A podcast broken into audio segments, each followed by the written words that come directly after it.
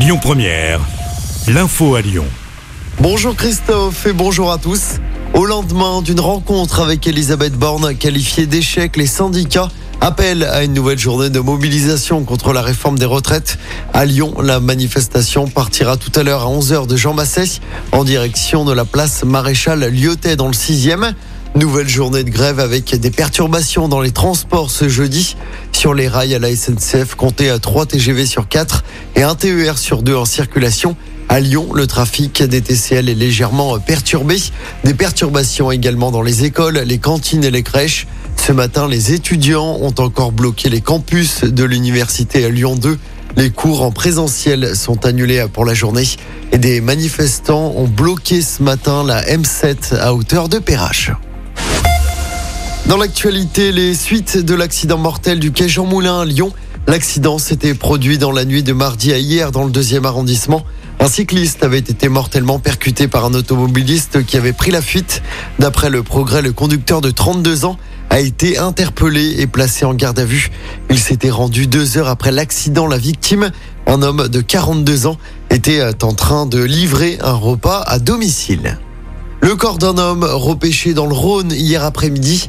Ce sont des passants qui ont alerté les secours vers 13h45 après avoir vu un corps à la dérive à hauteur du pont Gallieni.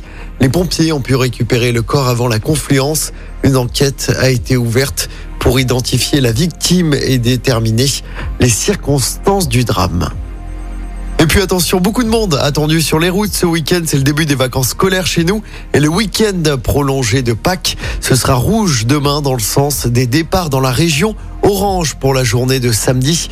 En revanche, aucun souci dans le sens des retours. C'est vert de vendredi à lundi dans la région selon Bison Futé.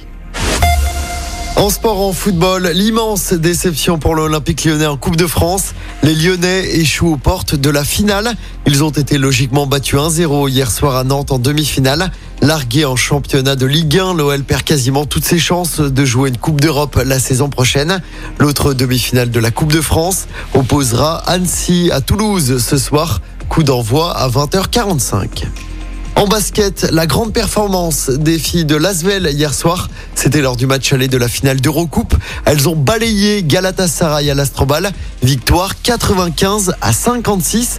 Lasvel doit terminer le travail la semaine prochaine lors du match retour en Turquie. Du côté des garçons de Lasvel, déplacement ce soir en Espagne sur le parquet du Baskonia Vitoria. 33e journée d'Euroligue. Coup d'envoi du match à 21h, le club Villeurbanne, pour rappel, est dernier de cette compétition européenne.